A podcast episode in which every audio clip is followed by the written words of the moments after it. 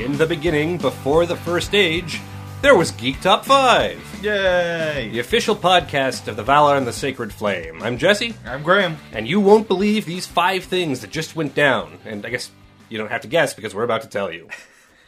Coming in at number five, uh, we got a fresh trailer for Lego Bat. Is it Lego Batman the movie or is it the Lego Batman movie? That's a good question. I was just calling it Lego Batman. Lego Batman. This um, not the first trailer, but for some reason it's not getting the attention it deserves, and I think we're doing a public service announcement by bringing it up. Certainly. This is on the heels of the Lego Movie, which came out in 2014, uh, which was way better than it had any right to be. Yeah, definitely. Yeah, uh, Chris Pratt, Liz Banks, Will Ferrell, and Will Arnett as Lego Batman. And he definitely became sort of the breakout character of it. Yeah, uh, the the reason to go see that movie. Uh, very, very obviously, they decided to make a sequel revolving around this character because he's great. And this trailer, I, well, okay, for starters, again, we talk about this a lot on the show, but the trailers, you really have to watch it to get the full experience. I'm not going to describe to you what happens. But this is funny Batman. And I don't know about you, man. I like, you know, Chris Bale, I like Christopher Nolan. Dark Batman is great. But funny Batman just. I mean, you know better than me. You're a big Adam West Batman fan, right? I am, and, and Funny Batman is definitely having a, a resurgence right now with this coming to the big screen and the uh, Batman 66, uh, what is it, Return of the Caped Crusaders? That just came out on DVD yeah, and Blu-ray. which is phenomenal, by the way. Right. Very funny stuff. Uh, so, you know, a lot of funny Batman out there right now if if you want to find it. There also, a few years ago, there was the Batman Brave and the Bold cartoon, which is also a, a throwback to funny Batman and didn't get uh, enough credit, I don't think, at the time. So that's on some streaming services, I'm sure. Yeah, you can find it. Yeah. And you will be, it'll be more popularized again when this comes out. Uh, it's coming out next year. Um, I don't think we have an actual date yet. I think it's still sort of 2017. Yeah, it'll probably be out uh, sooner than than you'd expect. I'm sure it'll be uh, you know in your homes uh, before long and, and in theaters. And uh, it's got a, a hell of a cast. Uh, considering it's it's a Lego Batman movie, it's like you, I I would if you'd told me that this was coming out five years ago, I would have expected a straight to DVD, real low budget sort of affair. But we got Will Arnett as Batman, Michael Cera as Robin. So not only are they two Canadians, but they're also from Arrested Development, so a reunion there. Yeah, yeah, all We got some Canadian Caped Crusaders. Uh, Zach Galifianakis is the Joker. Now he, uh, I know him from Between Two Ferns, but he's done. He's the, probably best known from the Hangover movies. Ah, okay. He's the guy who's carrying the baby or the monkey, depending which one you're watching. I think. Yes. Okay. And uh, yeah, so and they've also got uh, Rosario Dawson as Barbara Gordon and Rafe Fiennes or Ralph Fiennes, depending how you want to pronounce it. he, he is Alfred, and it's like the one easily one of the classiest guys to ever play Alfred. But I mean, they have no shortage of classy guys playing Alfred these days. But again, for a Lego Batman movie, Yeah. that is some top notch quality acting for Alfred. Uh, so yeah, I'm looking forward to it. The director of it uh, is probably best known for working on Robot Chicken. So he's got uh, he's got a lot of cred with this type of, of comedy. And uh, yeah, I'm excited. You excited? Let's go see it. I'm very excited. Um, on the off chance that you didn't watch the Lego movie, I just, which I keep saying these days because I feel like some of these things have just become cultural touchstones. But I mean, this is very much a movie designed to sell toys, so that's the deal. But it, it but they added, a, they added enough to it to make it its own movie, as opposed to something like the Transformers, which. You know, when it first came out, it was really just a toy commercial. Yeah. Um, the Lego movies all take place. It's it's animated, computer generated stuff, and it's all the Lego minifigs in the world of Lego. And they have like they come from their different franchises. There's the Lord of the Rings Lego and the Batman Lego, etc. But they're also aware that they can sort of take apart things in their environment and build it back up. It made for a really funny, really interesting movie, and it did kind of make me want to buy more Lego. Um, so by doing the Lego Batman, it's so yes, it's set in Gotham City, quote unquote, but in a Gotham City, like in a world where you could you take buildings apart and rebuild them into crazy tanks, or in this case, bat tanks, bat vehicles, bat whatever. Yeah. It's uh, so there's obviously that you cannot go anywhere with your tongue except in your cheek. And I feel like a, a lot of this uh, uh, Lego comedy stuff got started with the Lego video games, like the Star Wars Lego games and the Harry Potter and stuff like that. They're all very silly and don't take themselves seriously. I don't know. It's not what I would have originally expected from Lego. I was Lego always seemed to be sort of a serious thing. You, you built it. There were these plans. It was like IKEA for kids. It's all very uh, eh, but you can also build stuff with your imagination. But this very tongue-in-cheek pop culture comedy is is a nice touch, and it makes it uh, makes it very modern and, and relevant, and, and that's why it's such a big deal right now. It looks like it's going to be a ton of fun. I love I, I love the characters. I love the cast. I, the way they, they interact. There's just the way they communicate, the way they talk to one another is a blast. It's going to be a riot. Looks like it's going to be great. Number four, um, bit of a departure from Batman superheroes and Lego. Um, so we are apparently getting a new illustrated Tolkien book next year. Yes. Um, new in quotes. So this is uh, J.R.R. Tolkien. This is his uh, his legacy now. Is just every few years we get a new piece of work from his archives. This is the creator of the Lord of the Rings and the Hobbit, and uh, it seems that he has like a never-ending supply of posthumous work. Yeah, he. I guess when he passed away, so much of his notes, like a big thing that the Lord of the Rings and you know all the Middle Earth world is known for, is its world building.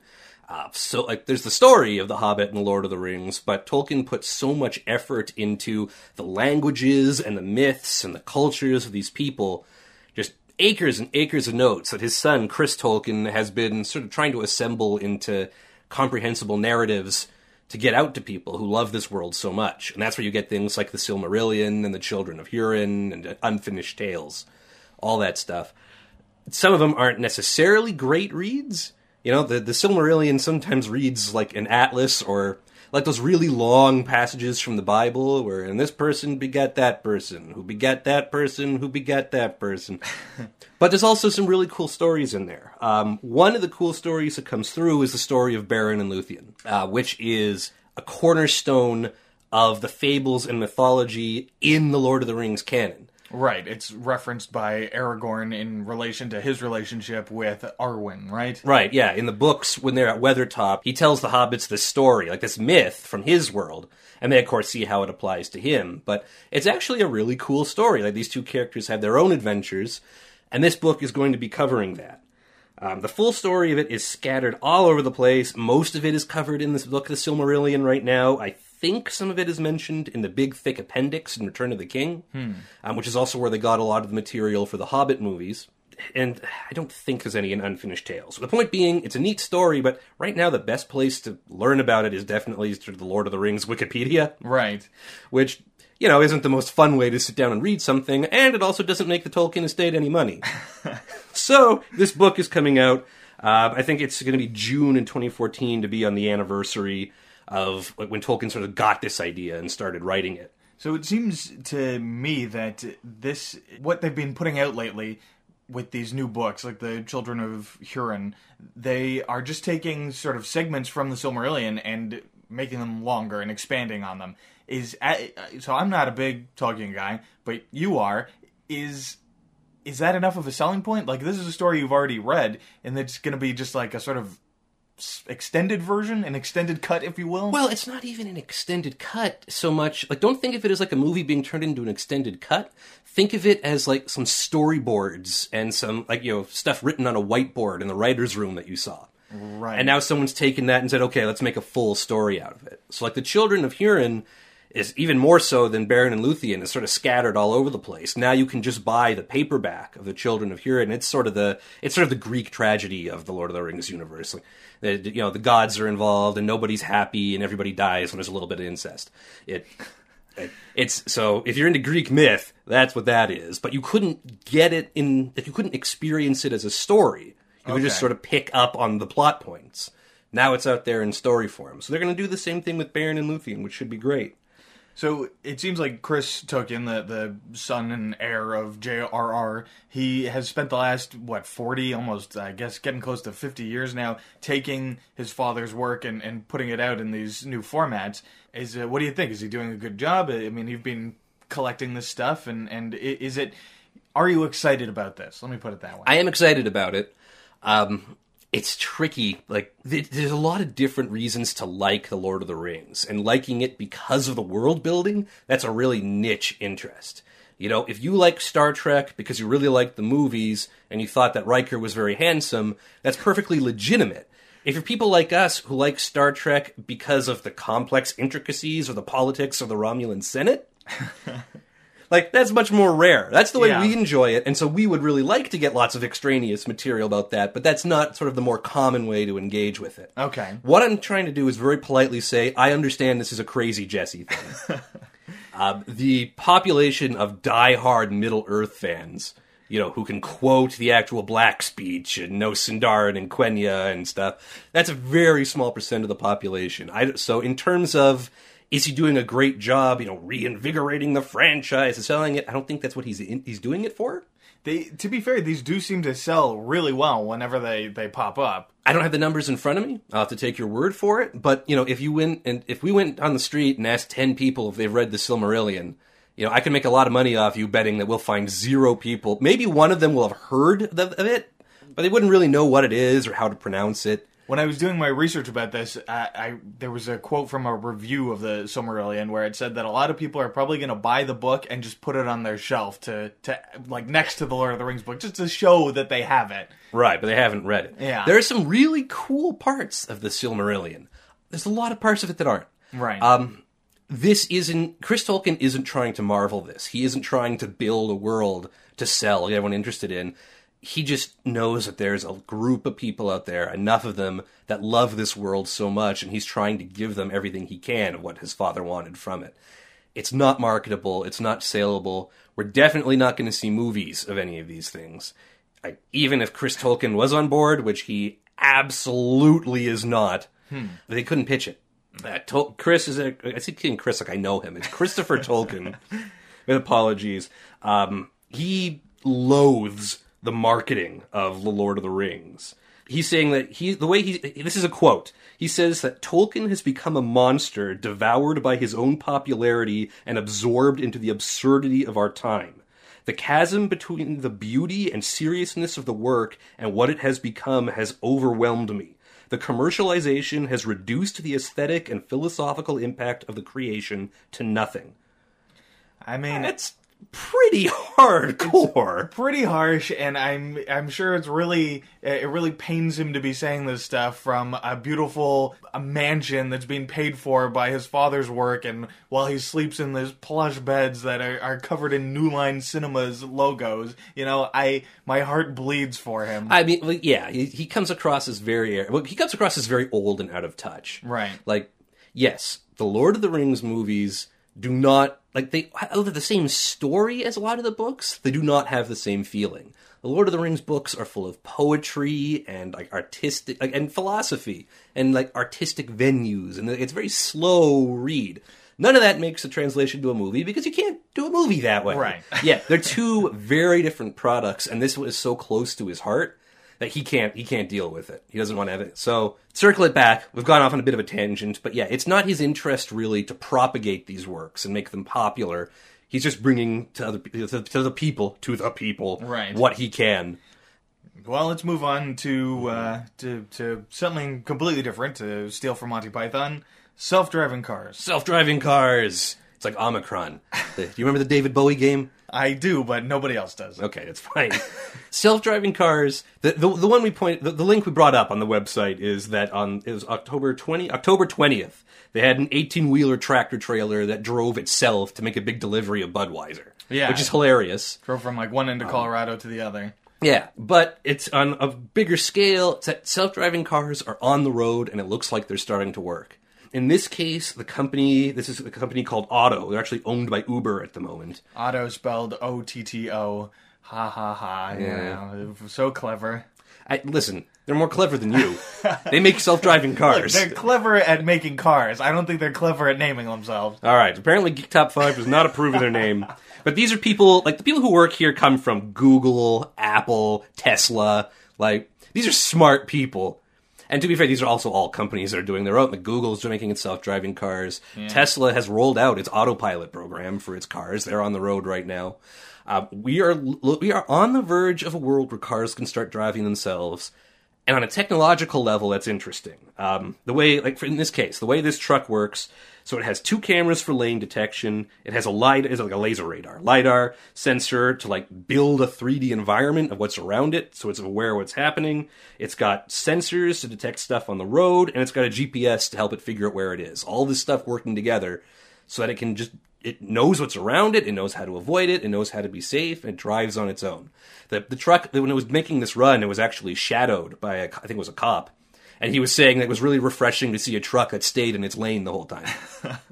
But I mean, that's one of the interesting things about this is that they it's only driverless, or at least for this haul, it was only truly driverless when it was on the highway. They're not comfortable with it in cities or, or in smaller road settings because it's a, a bit more unpredictable. You know, people can jaywalk, cars suddenly slow down, people make illegal turns. On a highway, it's pretty straightforward, comparatively anyway and so it made it that that made it the more uh, uh, you know safe and, and, viable way to test this technology. Exactly, um, and that's the other side of know, technologically speaking. We all work with computers all the time, and we all know that sometimes they crash for no reason. Yeah, I use that term intentionally because that's really scary when you're thinking of self-driving cars. If it suddenly blue screens, so it's a tough call. Technology apparently is getting better. Google was doing their like they had you know, eyes on their car for a long time. I think it finally had its first accident, and it was the other car's fault, not yeah. the self-driving car. I mean, that's the the complaint I hear all the time about self-driving cars is, oh, they're dangerous. Anything could happen with them. But in reading researching for this article, one site said there there were four hundred thousand truck accidents, just truck accidents in the United States last year, I mean, are we doing a much better job than the computers are? Right. Statistically, it's looking like the answer is no. Right. It's hard to tell because you know tons of people have cars and very few self-driving computers do. But on the whole, their driving records beat human driving records all hollow. Not even close. And the more of them there are, the safer it'll be. It's like a, a computerized car is far less likely to be unpredictable than uh, a human driven car. And so the fewer human cars that are on the road, the better. Yeah, the more predictable traffic is. And even then, they can talk to each other. Mm-hmm. Humans and cars don't talk to each other. They roll, like, you know, don't roll down the window. I guess now everyone's power windows, but yeah. now they lean out the window and they shout at each other yeah. and honk their horns. And then they'll stop suddenly and come out with a baseball bat or something. Yeah. You know, you, there's that won't happen with a computer car. They can't get upset. On the technological level, that's all starting to come together neatly. I'm 100% back that. On the social level, it's a more interesting argument. There's so a lot of the things that people have problems with this. You know, the first and most obvious one is that a lot of truckers are going to lose their jobs, and then a lot of Uber drivers are going to lose their jobs. Uh, there's a lot of people whose job it is to take a vehicle and take it somewhere else. Now, in the sort of sci-fi Arthur C. Clarke Star Trek version of the world, that's a good thing. That means that all these people who used to have to do manual labor jobs are now freed up to apply themselves to like philosophy and art and stuff. But that's not how the real world works. The real world it works where a lot of people have trouble getting jobs and they take what they can get. And if that job is going to be replaced by a robot, that's a scary thing. It is, but I mean on the other side, uh, every job has can be has been computerized on some level. Like there are entire jobs that have been uh, eliminated on uh, uh, factory floors of building these cars. They're all robots doing a lot of that work now. Which is why you have now a lot of factory towns that are full of poverty. That's like true, it's the entire it... town goes out of business. Now the other thing that's important, and this one is finally starting to get a lot of traction as people are paying attention, is sort of the the self driving cars version of the trolley problem or the iRobot problem where the short short version is if an automated car has to decide who to kill, who does it choose? Right. Which sounds spooky, but I mean, but, but hear me out. Like a picture, so, you know, so like a, a kid runs out into the road. The self driving car can swerve and not hit the kid, but it'll crash into a post and kill the person riding in the car. Or it can protect the person riding in the car, which means it can't swerve and run over and kill the kid. That is a very difficult decision for human beings to make. And if you're going to program a car to do it, it means you have to make a decision for every instance of that decision. And on a human level, that's not something that we can do. That kind of situation is one of those things where just what what in the moment you have to make a judgment call, mm-hmm. and you can't program judgment calls. You have to program rules. So who's going to program that car to, to say no? In this situation, it has to kill a child.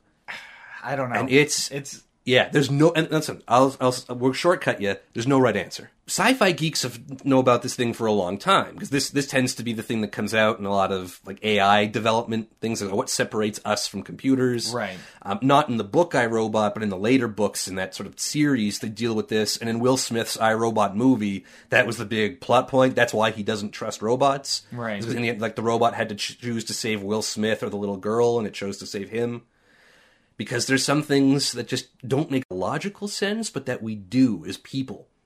And you can't program a machine to do that, at least not yet. Self driving cars, they're not just coming, they're here. And we're Right. figuring out how to work right now. You're going to be seeing a lot of them soon. Moving on to number two.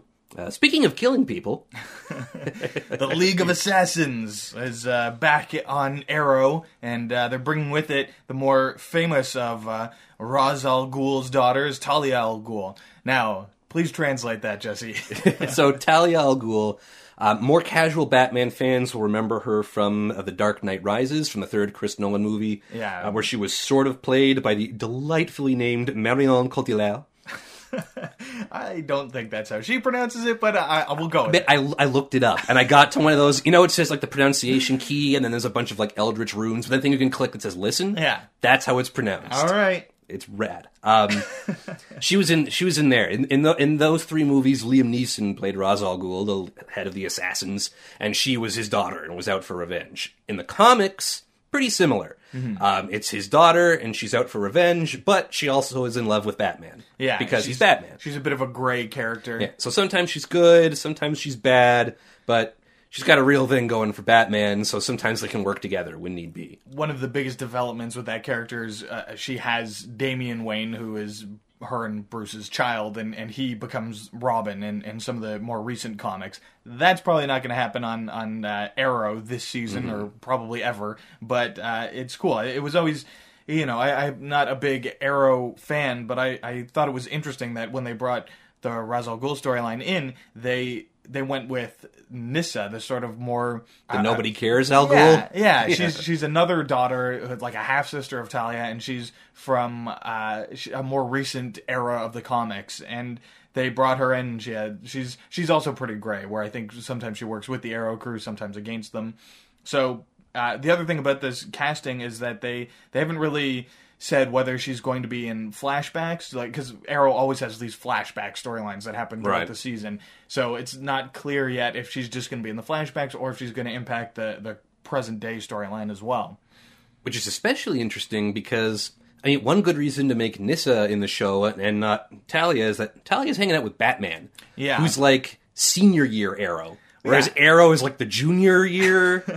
you know, like, you know that's how we see it but i'm sure arrow fans would uh, Well, but so disagree the thing is, so if they're going to play Talia al Ghul like the normal story that comes up with her, it, she would have to fall in love with the Arrow in this case instead of Batman. right Which I mean, I mean, it, yeah, again, it seems like she could do better. but but seriously, um, are they going to play that story? And does it make any sense? The the other thing that we haven't mentioned yet is who has been cast to play her. That is uh, Lexa Doig, who is uh, one of those sci-fi TV staples who's been on Stargate, and sort of most notably, uh, she was the sort of holographic uh, personification of the ship Andromeda. Yeah, on the Andromeda Ascendant with Kevin Sorbo. Yeah, Kevin Sorbo. Yeah, that that show premiered in the year 2000 when I was 15, and they had this super powerful sci-fi warship that was also this all, beautiful olive-skinned woman that uh, occupies a very important part of my teenage years. Um, now, Alexa Doig is a blast. She's actually she's married to Michael. At least she was married to Michael Shanks, Daniel Jackson on SG One. Uh, also, Yeah, he's on uh, Saving Hope now. I think. yeah. Also showed up as like a crazy warship on Andromeda, and so they had a really cool thing. Like they were in The love. evil twin thing? No, it was like Oh. they were in love. Okay. But like he was a crazy warship and she was a good guy warship, but they had this past together. Also the fact that the warships were people, like that feelings and emotions was Right. a really cool part of that show. But yeah, Lexa Doig has a lot of sci-fi Canadian chops behind her. It's it's like as far as I can tell, there's there's a certain kind of Canadian sci-fi. It's all in Vancouver Yeah. where they constantly re- like rely on the same cast playing essentially the same characters over the course of show to show to show to show to show. She's definitely one of the best out of there. Now, casting her as Talia al Ghul is a nice departure because she's not going to be a robot or a warship or a you know Stargate explorer or whatever. It's it's more of a fantasy thing than a She's sci-fi gonna be a thing. crazy assassin. She's going to be a crazy assassin who's possibly in love with the Arrow or Batman. or any number of the other characters on the show. Yeah. Uh, Unfortunately, Talia al Ghul is often defined by her romance in the comics, Right. which is a shame. But I mean, besides that, like she doesn't really have like she's not really a superhero or supervillain. I mean, like she's an assassin, or she's a ninja. She's Yeah, I mean, she she she doesn't really do anything cool. she takes over for Ra's al Ghul sometimes, depending on the storyline, and she's sort of the head of the League of Assassins. But th- that usually is sort of short lived, and Ra's returns, and Damian's born, and all this tends to happen.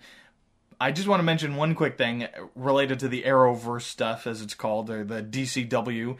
Uh, apparently, Cyborg Superman will be appearing on Supergirl. yeah. Now, one of the so th- this was a bit of a tease for you back in the day because you really like Cyborg Superman, and uh, the Martian Manhunter's secret identity is Hank Henshaw, which is should be Cyborg Superman's. you can hear more about this in our DCW roundtable episode. If you haven't been keeping up with the show, please feel free to double back. But one of the more recent developments in the comics is that uh, the new Cyborg Superman is a cyborg version of Supergirl's father. Now, okay. one of the cool things on the show is that uh, her adopted father on the the show is played by Dean Cain, who was Superman on the New Adventures of Lois and Clark, and he's supposedly dead on the show. So if they brought him in as Cyborg Superman, oh my god, is there no more perfect casting ever? That's actually pretty great. So that's just internet rumor right Yeah. now, but and because be so cool. but, and because of the constant crossovers between this show, we're probably going to see some of that bleeding into Arrow and some of Arrow bleeding over into Supergirl. What a fun universe! yeah, cool stuff. Now that being said, DCW is great, mm-hmm. but the DC universe the the cinematic universe, if you will. brings us to our number one. oh man, did you guys see the Wonder Woman trailer? We talked about the first Wonder Woman trailer, and it was great. The second one is just as good, if not better. So much cool stuff happening in there. We get little uh, a little more info about what's going on and what the relationships will be. Just can't wait. It looks great. There's there's not a ton for us to say about it other than wow, what a good looking trailer. I mean, it plays up on the strengths of the first trailer. We see a lot of the World War One world. We see Man, a- I love the shots with the World War One biplanes. Something about that just ah looks so cool. Very Crimson Skies. Big fan. Uh, we see a lot of her being a strong woman in a traditionally man's world, and she plays it very well. Yeah. Just Gal Gadot, she's got it spot on. We also get some hints of what might be going on more in terms of the superhero world. Uh, like, really, at first glance, all you see in the trailer is that the bad guys are the Germans. Yeah. Um, but we know that you know, Wonder, yeah, Wonder Woman's rogues gallery is essentially the Greek myth, right? Like the, the big one is probably Ares. Yeah. Um, and Wonder Woman's rogues gallery is a little all over the place, but these days Ares is definitely the number one villain. But uh, one of the, the things that ha- has come out, or it's all but confirmed, I think, is that the there's woman who has sort of a face mask on. Yeah, yeah. She's going to be Doctor Poison, who I don't actually know anything about, but she's an old, old school uh, Wonder Woman villain and has had reappearances here and there. But You know, this comes from we see like we see them talking about how horrible war is. Then we see shots in this trailer. It looks like they're experimenting with a like a gas weapon. Yeah, and we see it actually breaking a gas mask. It's like, even gas masks can't stand against our gas. So that suits uh, Doctor Poison thing. Uh, on the other hand, another female adversary is Circe. right, Um, so it could also be her. But either way, we see this mysterious woman a couple of times with these weird sort of prosthetic face things in place. they're really cool, and really creepy. Yeah, so that she's definitely involved somehow. We also get a few shots of, I guess, of the German, like a colonel or a, like just a leader, a military figure, and at least one point he seems to be sort of in a melee fight with Wonder Woman. Hmm. So if you're fighting Wonder Woman hand to hand, chances are you're not just some guy. Yeah. So is that Ares? Because like we know Ares' big deal is war, and he gather like from, he gathers strength from war the same way Loki gathers strength from chaos in, in the Marvel verse. Right. So, oh, and in mythology, important to note, these are you know real fake gods. but um, so there's a lot of talk like so is Ares sort of involved in the German side of this thing somehow? Is that what it's going to be? They haven't really focused on it, which I find really interesting this is all very Like this is us nerds going frame by frame trying to find the holes. But if you just watch it, it looks like it's just a World War One movie, but with this cool female superhero in it Yeah. and Captain Kirk. Now, I will say uh, uh, there were a couple of times where I thought maybe there was an over reliance on computer graphics.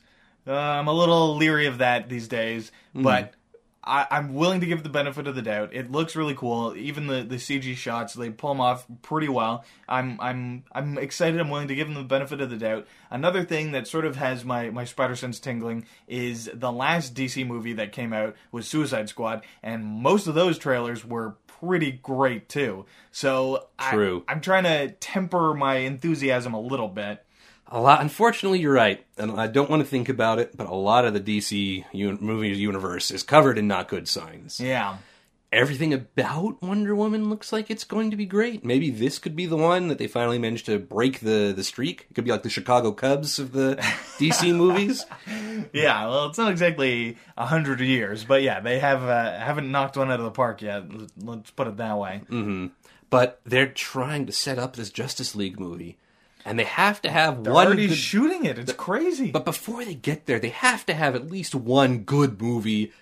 You know, years from now, when you say, "Oh, before you watch Justice League, to get familiar with the universe, you have to watch," and it's like, what are you going to recommend? You're not going to recommend Suicide Squad. You're not going to recommend Superman or Bat versus Soups. I think you're you're even being optimistic in saying that someone might actually want to watch a Justice League movie. Like at this point, there's not a lot uh, to make me optimistic about uh, the quality of that movie.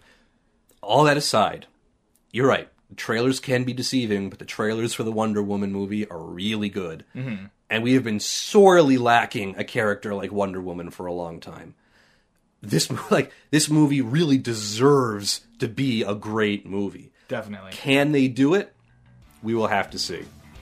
In any case, that was the news for this week. You've been listening to Geek Top 5. We'll be right back with our special guest segment. So please don't go anywhere.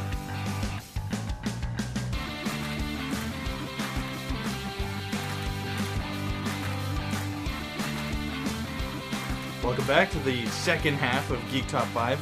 This week we've got a uh, amazing Lord of the Rings expert here to give us a rundown on the top 5 members of the Fellowship. This is Kate Parker. Hello. Who's actually from Middle Earth. I don't know how honest and accurate that is, but it's a claim that's been made often. I live in a town called Middle. Well, I did. You live in a town called Middle, and it's in Shropshire. Yes. And I am short like a hobbit without the hairy feet. So I'll have to take your word for that. I don't. I don't think there's a lot of argument here. Okay. so I'm uh, I'm the least Tolkien. Uh, uh, I don't know the word. The, I'm the the least into the Lord of the Rings of anyone in this room at the moment. So I am going to uh, just make sure we're all on the same footing here. Now, my understanding is the Fellowship. That's the group that gets together in the first movie or book, and uh, they they are the team that's going to take the ring and throw it in the volcano. Right. It is an insultingly simplified way of doing it. So this team, there's nine guys in it. It's a Justice League of fantasy. Uh, the the members are Frodo, Samwise, Gandalf, Legolas, Gimli, Aragorn, Boromir, Merry, and Pippin.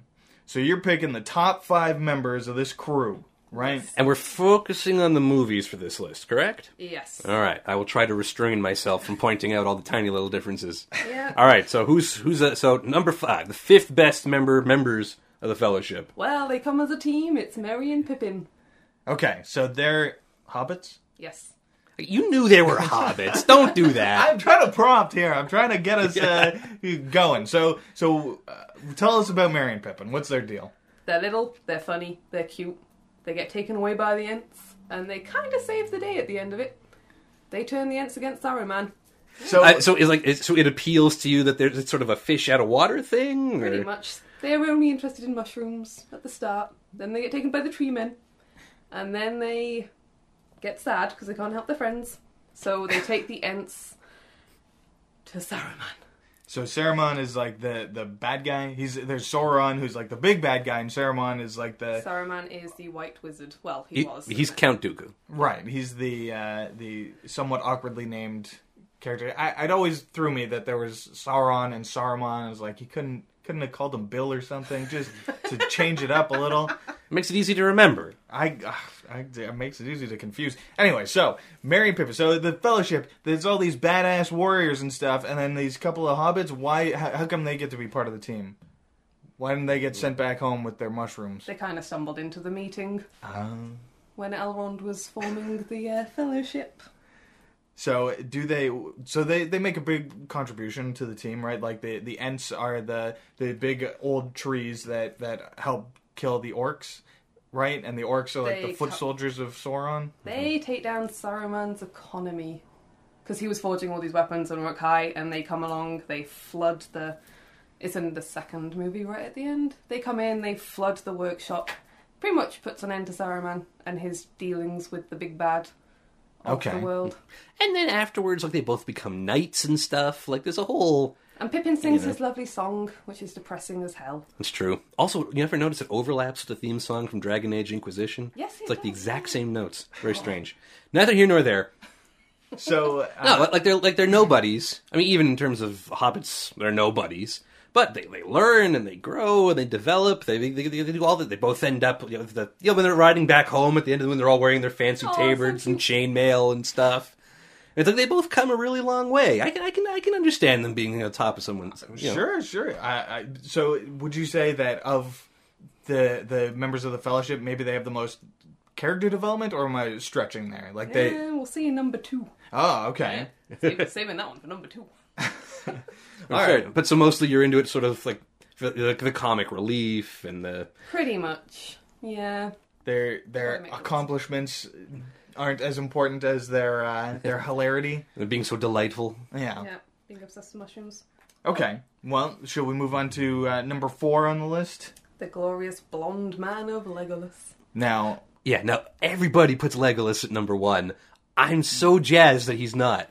why would why would you put him in? I mean, I can understand like when we were going to high school and and these movies were coming out. Orlando Bloom suddenly was on every girl's locker, and and I can understand his high ranking from that perspective, from being like Hot. the hottest guy on the the team. But does he really bring that much to to the to the fellowship? Like, is he how important is he to the, to the team on like a nitty gritty level?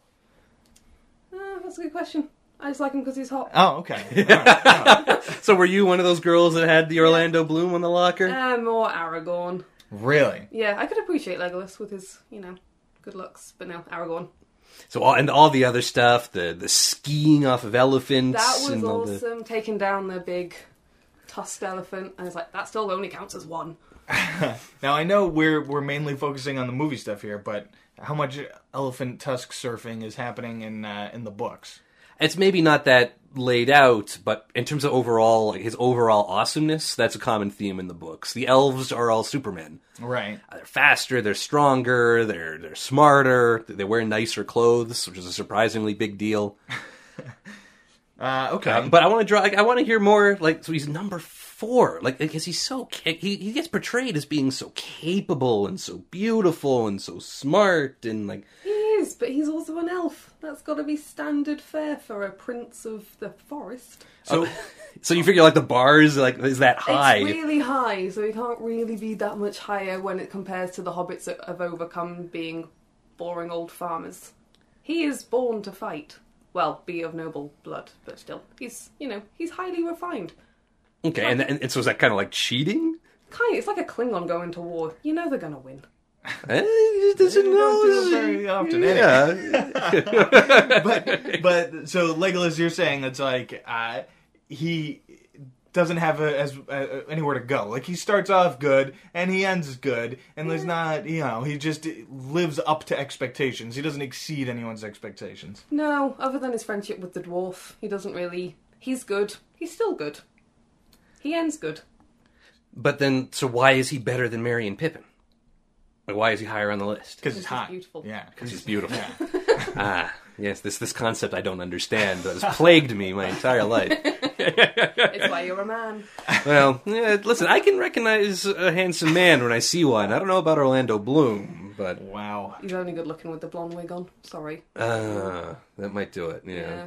So Weird. Uh, he's he's an awesome fighter, but so what does he actually contribute to the team? Is he just there because he can chuck a couple arrows, or does he does he actually save the day at any point? Would the story be any different if you took him out of it? Other than some kick-ass scenes, I don't know if he actually. Yeah, see, that's my big Legolas argument. It's Huh. like like he it's that he's kind of like the tank on maybe not even the tank, but like like He's just a rogue. all he can really Beautiful blonde tank. all he contributes is eye candy and you know fight numbers. Like I feel like he doesn't really like, he doesn't add anything. There isn't like it's not like he's giving like ancient elven wisdom or anything. He just hangs around and he's sarcastic to the dwarf and otherwise just, he's just he's just an elf. Yeah. I mean maybe that's it. That he just he's so so, so shallow, so two dimensional compared to the others. yeah, Okay. there's no character growth. He just is him. But him still being beautiful is still Yeah. enough to get him onto the Yeah. ah. There's unrealistic expectations that you're setting for. All right, now now going to the complete other end of the spectrum, from from the most beautiful character to number three on your list, who is Gimli, Gimli. So he's he's the dwarf, son of Gloin. Gl- son of Glyn. gets a lot of points for being John Rhys Davies. Yes. John Rhys Davies, voice. fantastic. Yes. Uh, so so he's the dwarf. So what distinguishes uh, a dwarf from a hobbit for for a noob like me? Uh, they're two distinct species. Hobbits are more closely related to men than the others. The, the, okay, we don't need to go into the Silmarillion, but the dwarves are various. Like they're a different group. They're small. They're associated with the earth and caves and stuff feet. and like the ground. Normal feet. They don't have hobbit feet. Okay. Uh, so what what's great about Gimli? Like what does he bring to the table? He's not beautiful. Yeah. That's He's what he also- brings to the table. He is the tank, He is Right. the tank. pretty much. He has an epic axe, awesome helmet, and they and he takes them into the mines of Moria. So what's what's important about the Mines of Moria? That's where Gandalf dies. Oh, right, right, right, right. right. Wait, because wait, on that interpretation, you're saying that Gimli's number three on this list because he killed Gandalf. Let's be fair. Yes. He gets rid of the old man, who in turn is turned into Gandalf the White, who actually becomes epic in his own right. He's not on the list. Oh man. Fix it. But yeah, if they hadn't gone into that mine, Gandalf wouldn't have died and told them to fly, but you, you can't really pick that up when he's falling off the mountain. But he's got to have some redeeming qualities of his own besides unintentional wizard fratricide. He has epic dialogue with Legolas. That's true. That relationship is a riot. Yeah, and especially when they're fighting Now, Uruk Hai. how much of that i- is is in the book? A surprising amount. Yeah. The the thing with like counting the kills, having the competition, that's in the book. It um Gimli is portrayed as a little more incompetent in the movies for comic relief.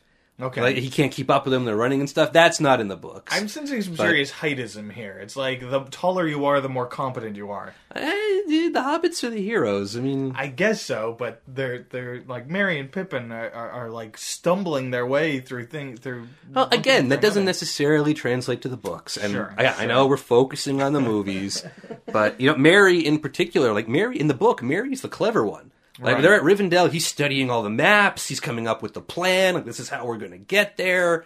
He, right, and- good for you, Merry. And in the movies, he and Pippin are kind of more of just like they're, it's like it's like they took characters out of a Bad Boys, eh, Bad Boys, but like a buddy cop. You know, it just the silly. They become much more silly in the movie. And then it seems like when they're out of the picture, suddenly Gimli becomes the the comic relief. So it's like that he's gone, so next shortest person, then he goes, next shortest person is the comic relief. I don't know how I feel about that, but so Gimli got a huge axe. That's his thing. He's he axes people questions, whereas Yeah, yeah, yeah, yeah. really. Yeah, That's sorry. all the jokes in the world. Sorry. That's the one you had to. Legolas Legolas has a bow and arrow, and uh, Okay, but so then, how? Why is he higher than Legolas?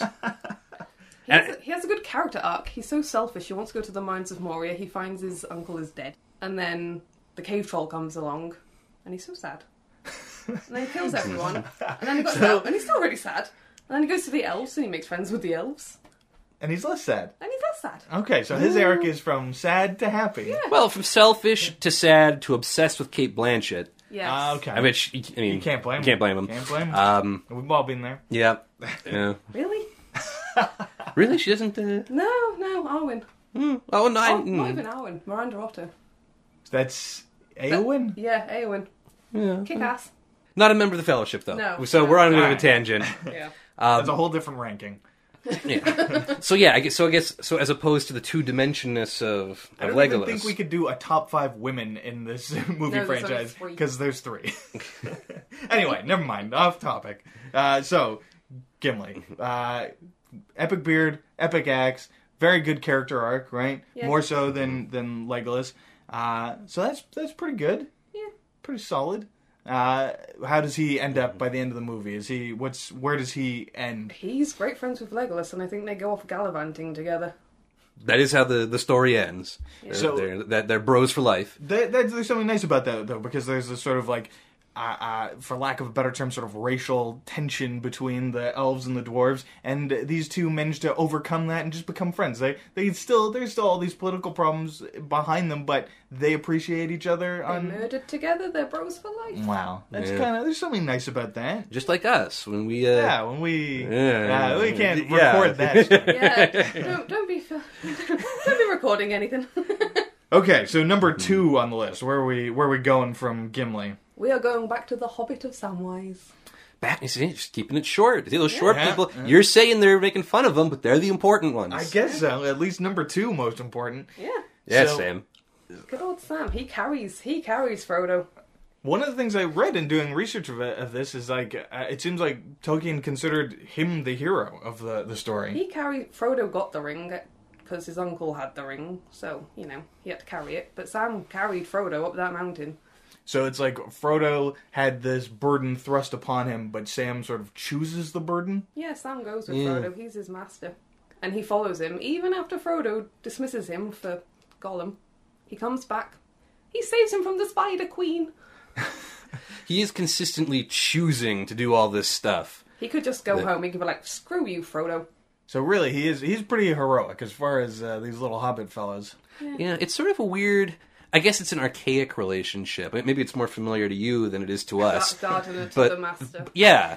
No, that's a real thing. Like, all right, the, all right, I did. Yeah, the like the you know the servant to master relationship like that has really negative overtones these days. But you know, back in your like this, you know, you started writing these in like 1914. yeah. The like that was an understood sort of caste distinction, just like you know, the loyal servant. And like he's always it's always Mister Frodo. It's never just Frodo. Like there's always a return of respect. He's always sort of subservient.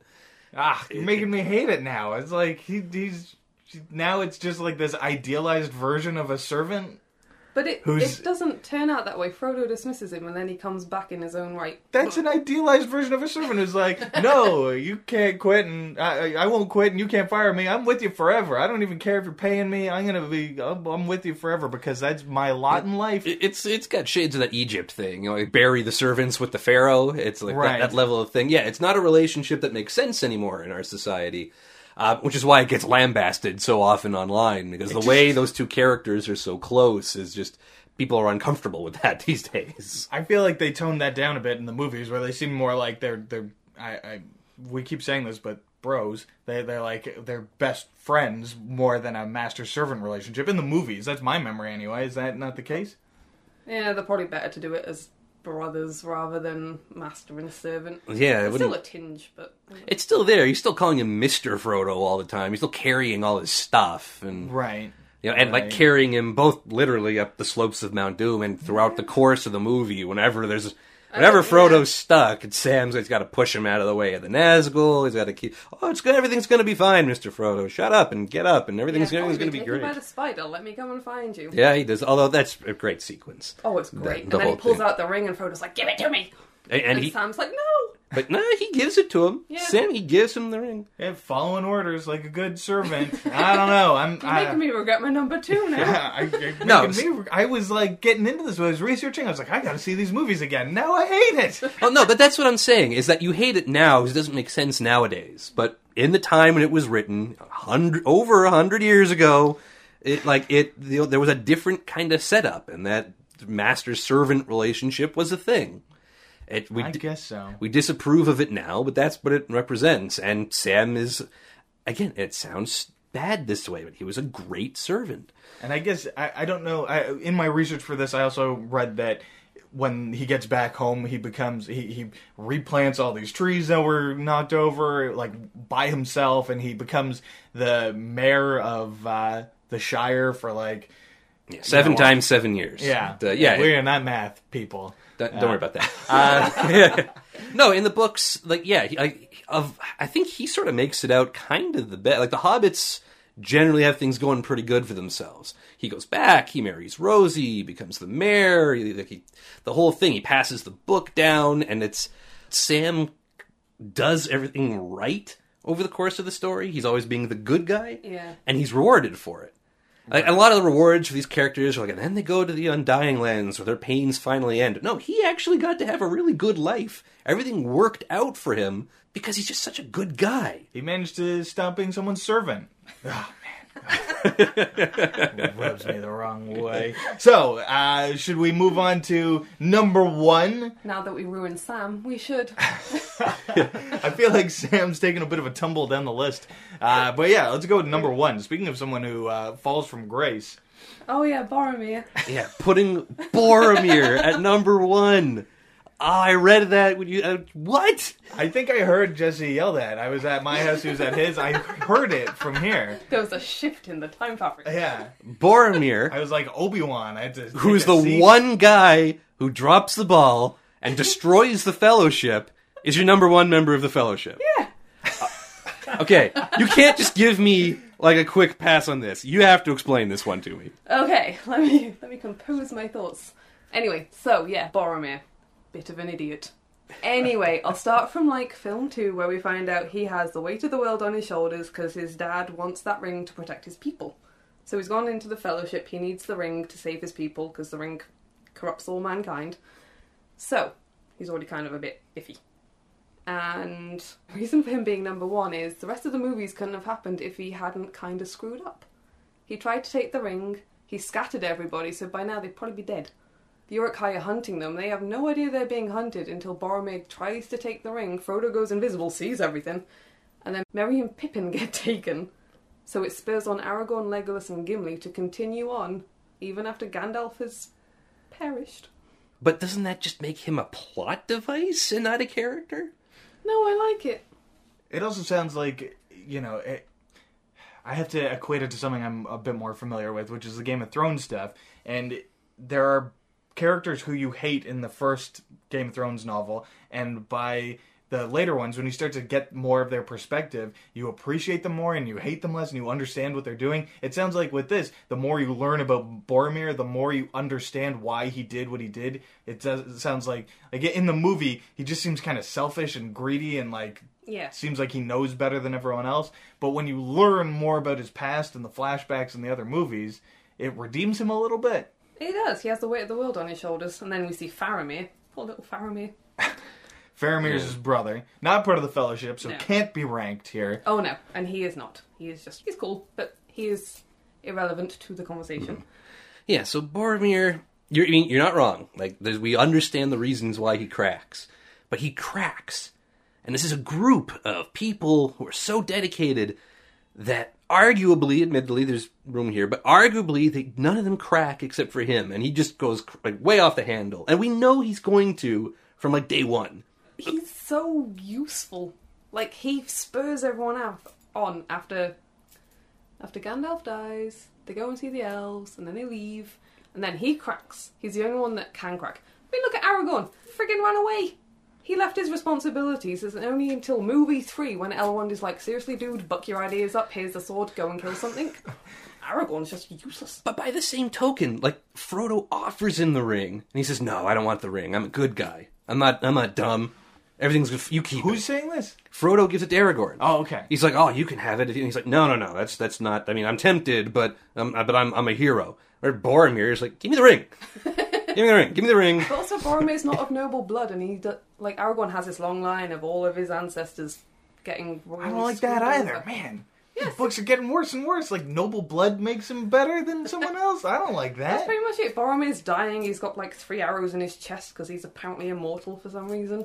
He's like, I would have followed you, my brother, my That king. is that is such a dramatic scene, but it's so like he's. It looks like he's about finished, and then he gets up one like, Yeah. like Right. four times.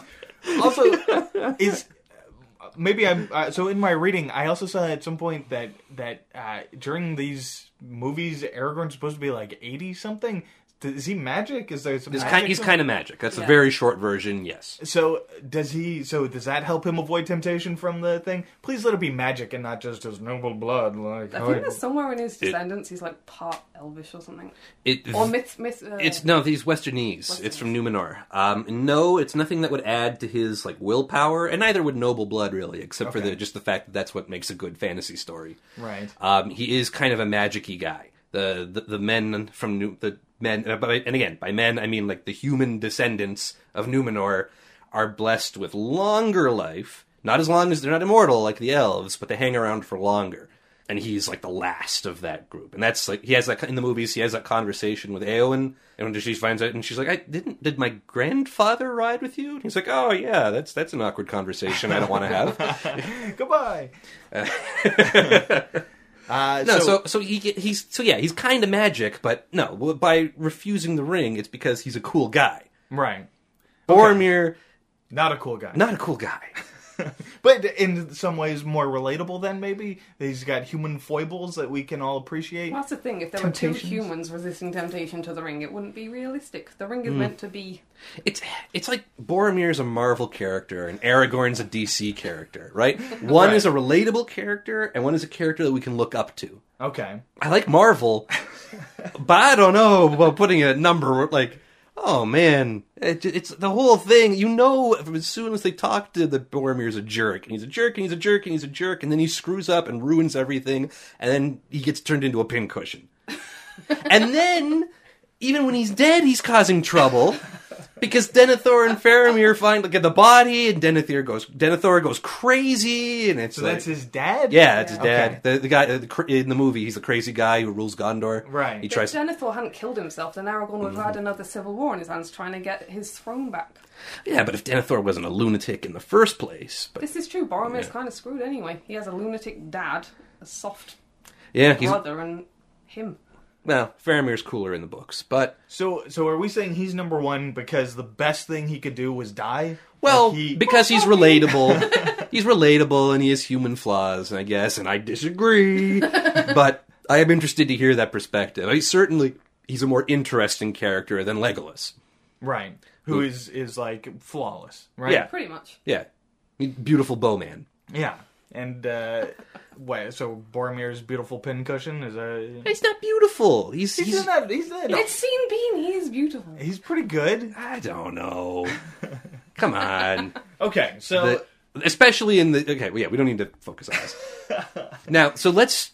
I mean, so yeah, we wanted to talk about this as they're the other members of the fellowship who didn't make it onto your list. the- like probably the three names that if you were to ask people to name three people from Lord of the Rings, Yeah. they would say uh, uh, Frodo, uh, Gandalf, and maybe Aragorn. I don't think any of the rest of these guys make the cut as far as being name brand Lord of the Rings characters. The three other Fellowship members don't make the cut for you. Why? Are, are they, you know, too popular? No, no, no. Frodo's useless. He got given the ring and he got carried all the way there. Like almost literally. Pretty much. Yeah. He finally succumbs to the ring, which I guess is, you know, he did well. But Sam carried him. The rest of the Fellowship protected him. He was going to let Sam die in the lake until I'm pretty sure he got some moral slap in the face and was like, oh, I probably shouldn't let him die. He might come in useful. But what about Gandalf? What about Gandalf? He could have saved them all from the start if he just said, there's some massive eagles. We can fly to Mordor. Ah, no, they couldn't. and this is what else we did. ah, that dry argument drives me nuts. That's that's the Superman argument. That's the why didn't they just call Superman? They're good reason. I mean, for licensing reasons. But no, you can't just call these. Oh, that's not how it works. It drives me nuts. Is that the only reason why Gandalf's not on the list? You think he's phoning it in? No, but he's always like, look to the dawn on the third day and I shall be there. Why And he was. Why can't he just say that from the start? Be like, dudes, I'm a wizard. I got this. And Actu- then they can just, again. So, do you think he, he could have saved the? He, he- do you think he could have done it by himself? He like uh, it could have been a fellowship not of by one. himself, but he could have been like, I can see what's coming. We're all gonna like go on a wander. I'm gonna fall down a mountain. And he's gonna be like, oh, and Boromir's not gonna be there for some reason. Maybe just watch out Yeah, it's for like, that. I'll look into my magic ball. Oh, He's- Boromir's a pincushion. Oh, hang on. He's oh. not. He's not a fortune teller. So you're saying this isn't big, right? It's not like right. He didn't, you know, fly his bird of prey around the sun and come on back and just. And, and, and while we're stropping off the ring, I need to get a couple of whales. Long story. No, he's he's just a guy doing his best. Yes, he's a star. He has some powers, but it's he's not a wizard like like a Harry Potter wizard, you know, or a, like a like a Warhammer wizard. They're not just throwing fire everywhere. Magic in the Lord of the Rings is very subtle. This is true. I just, It- I don't know. He just, he doesn't do it for me. I mean, how subtle is whispering to eagles? Like that doesn't seem like. Well, anyway, this is a whole other Yeah, conversation. there's like a moth and he's like, oh. Yeah. And then some massive eagle turns up. Why can't he just done that when they were with Elrond? like, come here, little moth, go fetch your friends. I think we're gonna give Jesse a heart attack if we keep on this. I just ah, I, I could feel myself aging. Uh, yeah, we're just gonna be Jesse the Gray soon. Uh, so, okay, now why doesn't Aragon, or Aragorn, or whatever make the There's cut? There's no room for him. There's no room for him. So he he's like honorable mention. He would have been He would have been if there weren't so many of them. right. But Like the Wow. the prophesized king. You know, every like all this stuff revolves around him. He's got like seven different names. yeah, You know, he has he's the like, he's like Legolas. He's already epic. he has the magic sword. He's Yeah. the you know the the king without a throne. He's got he gets the girl in the end. He always had the girl. He had the Well- girl before they started. So it's another situation where it's like there's not already much. epic. Yeah, the, he, he doesn't have much development. He's just like he starts pretty good, he ends great. It's like He's a strider. He's Okay. epic, and then he's unveiled as the old king. Still epic. Gets to sleep with the girl. Still epic. the, the- Finishes as king. Epic. Right, right. Then he kneels to the hobbits. Still taller than him. Still epic. All right, now I, I- I have to say we did give Frodo a bit of short shrift. I mean, he's like the star of the movies. So, but he, you just think he's too whiny? Yeah. He's too passive? I don't know. He's just he's just bleh. like after everything Sam's done for him, he's just like, yeah, I'm off. I'm off with the elves. I'm off to the Undying Lands. Well, I guess he's you know, mortally wounded and you know had his the foundations of his belief structures shaken to the core. It's a very Yeah, but he's still just like, ah, you know what? You, you think he gives up? Pretty much. He's just like, oh, Sam, I know you did all this for me, but I'm just gonna leave you. Even though, you know, Sam's blatantly in love with him.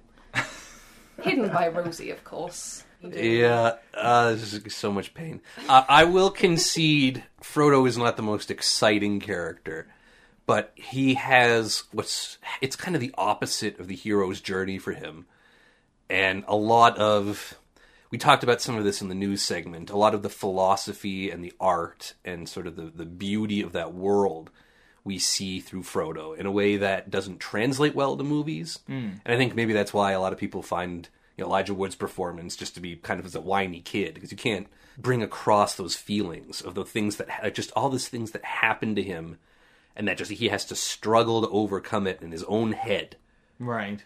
Where it's it's basically at any point all this pain and horror can stop but if you do everything else is ruined. And he doesn't. And he carries it right on until the end. And he falters in the end but because of his other decisions in the past it's still okay and he turns out all right. I find that fascinating and i think there aren't a lot of characters like that. Well, if they had uh, loyal manservants to carry them around everywhere, maybe they would.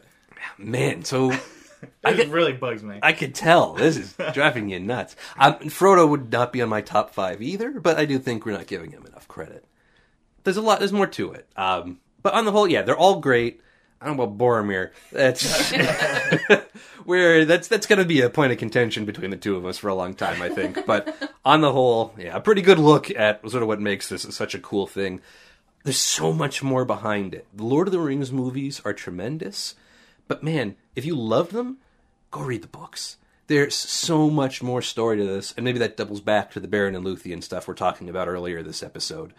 There's so much to this world. It is such a cool place. It's worth looking into. I'm sure this won't be the last uh, top five list we do for the Lord of the Rings. We could just do a Lord of the Rings podcast, dude. We could just You could. Oh yeah, I, by, by myself. Yeah. Uh, for this podcast, you've been listening to Geek Top Five. Kate, Kate Parker, thank you for joining us My pleasure. from from the land of Middle in the Shire. It's rad. Special thanks to you. Special thanks to our crew, to Stella Simeonova, to Bensound, and special thanks to all our listeners for tuning in. We are actively soliciting feedback. We want to hear from you. We've got some changes coming up in the show. We want to hear how uh, how you're going to like it, and we want to hear what you're looking for. There's a million ways to get in touch with us. Yeah, our, our favorite way would be email. It's uh, geektop5 at gmail.com. We also have our website, geek, uh, geektop5.com. You can go there and comment on, on posts and episodes. We can also be found on facebook.com slash geektop5. And we're also on Twitter at geektop5. And uh, yeah, we'd love to hear what you have to say. We'd love some reviews on iTunes if you are so inclined uh, help other people find us. And I guess that's it for this week. We'll talk to you again soon. Geek Top 5. Stay tuned.